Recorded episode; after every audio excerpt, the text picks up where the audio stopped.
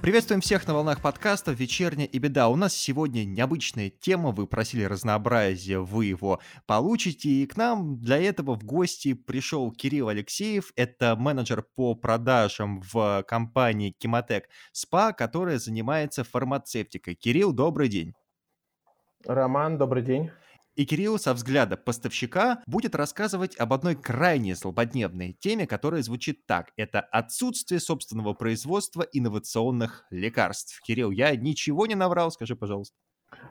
Нет, Роман, все правильно. Да, расскажу взгляд с нашей стороны, может быть, с другой стороны границы. Взгляд немножечко другой, потому что фармацевты расскажут свои проблемы, свои беды, какие они видят. Мы расскажем, как мы это видим, эту проблему, как нам она видится с нашей колокольни.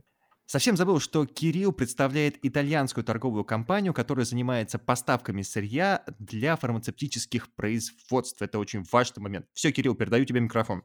Роман, спасибо большое. Вкратце предыстория. Компания Chematek приняла решение зайти на российский рынок в нескольких направлениях в 2017 году. Приоритетными были выбраны направления промышленной химии, это электрогальваника, то, что было интересно и то, где мы сильны. И второе направление, которое очень сильно развито в Европе, для нас, как для поставщика. И, наверное, оно формирует порядка трети общей нашей годовой выручки. Это именно поставка сырья для фармпроизводства. Это именно поставка тех веществ, из которых синтезируются активные фармацевтические ингредиенты. То есть, собственно, то, что само по себе является лекарством, то, что оказывает воздействие на человека. То, что работает, да.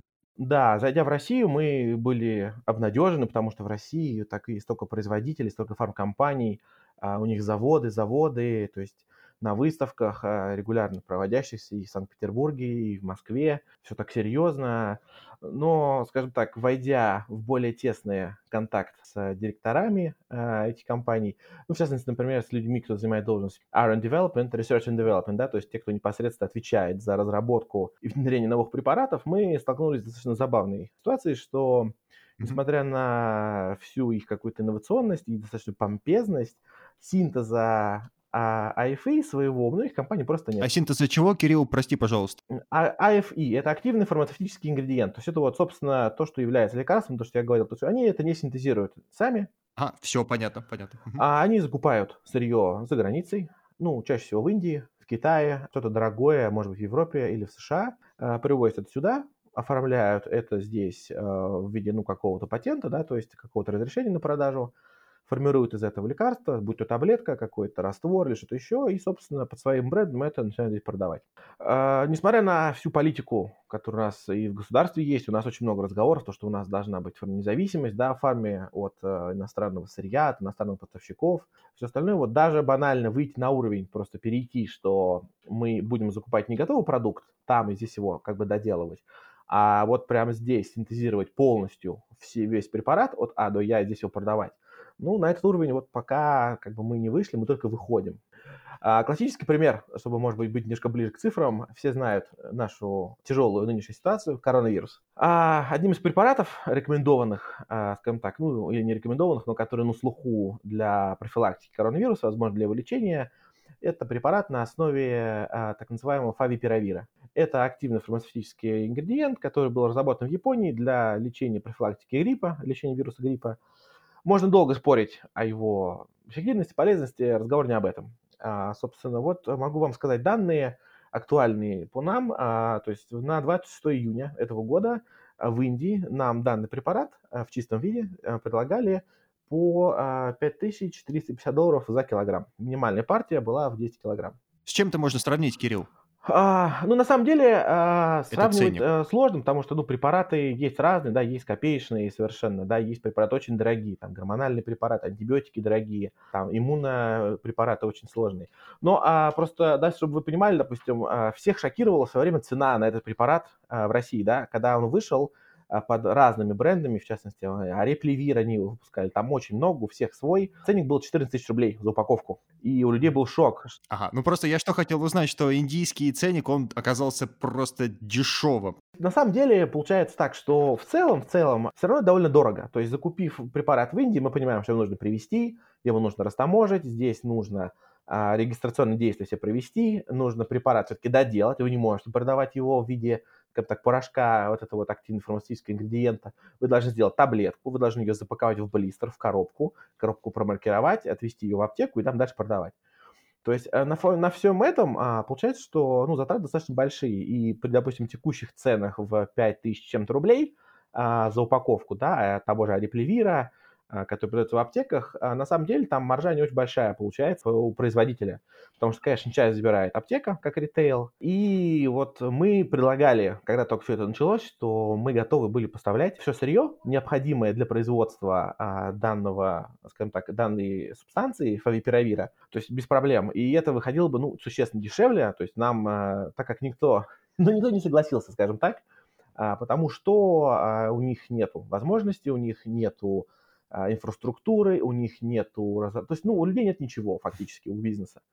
И вот таким вот, собственно, образом, на этом наглядном примере, вот к вопросу, почему столько стоит упаковка препарата, вот потому, что физически произвести его в России невозможно на сегодняшний день. Хотя, в общем-то, никакой сложности в этом нету. С точки зрения науки и техники она позволяет. Это вопрос госрегулирования данной отрасли, что... Государство должно стимулировать, компании делать это здесь. И это вопрос инвестиций со стороны бизнеса, который должен инвестировать не в импорт на территорию страны, который постоянно скачет из-за того, что курс растет, а как можно больше добавочной стоимости оставлять здесь. Как это сделать? Импортировать сырье, а не готовый продукт, потому что мы понимаем, что, конечно, индийский завод, безусловно, тоже какую-то часть... маржи оставляет у себя. Вот. Соответственно, работая на сырье, можно было бы продвигаться гораздо более конкурентным ценам и, возможно, гораздо более, конкурентным препаратом даже на рынках, возможно, и ближайших каких-то бывшего СНГ, еще где-то. То есть, если представить, что ваша компания предложила бы российским компаниям продукт под ключ, скажем так, то, возможно, они бы согласились, да? Возможно. Да, безусловно, вот. Но они были бы готовы согласиться, если бы у них, наверное, было на это желание. Потому что в целом, я честно скажу, я не верю в то, что отрасль не может пролоббировать необходимые для себя изменения в работе. Вот, вероятнее всего, отрасли просто комфортно существовать в данных реалиях, когда не нужно заморачиваться на сложном синтезе, не нужно иметь первоклассных фармацевтов, первоклассное оборудование, первоклассных химиков, получать сложнейшие препараты и изобретать новые препараты, потому что мы понимаем, что если мы не можем воспроизвести то, что уже много лет назад сделано в Японии, мы, скорее всего, не можем разработать что-то новое. Поэтому, в общем-то, если обратить внимание, на полках все достаточно сложные препараты, большинство, не все, они импортного производства. То есть они из Израиля, они из Германии, они из... Да откуда угодно, на самом деле, очень много фармпроизводств по миру, кто это делает. И, лишь, наверное, небольшая часть – это препараты российского производства. Да, и ведь можно вспомнить о том, что мне кажется, приличный срок прошел, все только и говорили про импортозамещение, про переходе на свое производство, и что-то мне подсказывает, что ВОЗ и ныне там. Мне кажется, ты со мной согласишься. Я полностью согласен, Роман, да, то есть... Говорю из личного опыта, да, собственно, да. Вот как поставщик, что да, действительно, даже на уровень перейти выше, то есть начать делать это здесь, мы не можем. Конечно, в идеале было бы делать здесь 100%. Да? Мы понимаем, что производство, начиная от этих вот самых компонентов, которые мы прилагаем сюда вывозить, и заканчивая готовым лекарством. Вот. Но это совсем уже развитый рынок должен быть, это должно быть совершенно, наверное, другое регулирование, но вот это то, наверное, к чему есть смысл стремиться фармкомпаниям как бизнесу и нашей стране как государству, чтобы обеспечить себя первоклассными медикаментами и не зависеть ни от кого в вопросах обеспечения здоровья наших граждан. Золотые слова, мне кажется, вся наша аудитория с тобой согласится, потому что это действительно такая щепетильная проблема. Видишь, как имеющиеся контракты, имеющиеся связи, они на поверку оказываются очень комфортными, и отказываться от них и переключаться на какие-то другие, возможно, рискованные предприятия сейчас, естественно, не особо хочется. Будем надеяться, что в будущем наш аппарат все-таки пересмотрит свои какие-то позиции, и можно будет закупать активные ингредиенты уже на территории Российской Федерации, превращать его в полноценное средство лекарственное. Да, безусловно, и я думаю, что в этом были бы заинтересованы мы все, как граждане нашей страны, ну и как бы, в частности, я как поставщик тоже в этом был очень заинтересован. Да, тоже то же самое. Что ж, Кирилл, ты знаешь, мы сегодня в довольно сжатые сроки умудрились рассмотреть по делу такую важную тему. Рад был видеть тебя в нашей рубке подкастов. Если будут какие-то еще дополнительные интересные материалы, добро пожаловать, всегда ждем.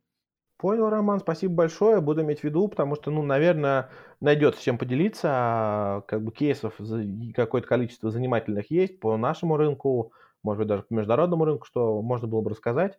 Поэтому буду рад прийти к вам в гости снова. Замечательно, рад слышать. К тому же наши слушатели, им всегда интересно применение финансов, как ведут себя финансы, в том числе с точки зрения каких-то политических моментов или геолокационных в различных сферах, на различных фронтах деятельности. Спасибо тебе еще раз большое. Благодарим всех наших слушателей за то, что сегодня были с нами. И до новых встреч. Всем до свидания.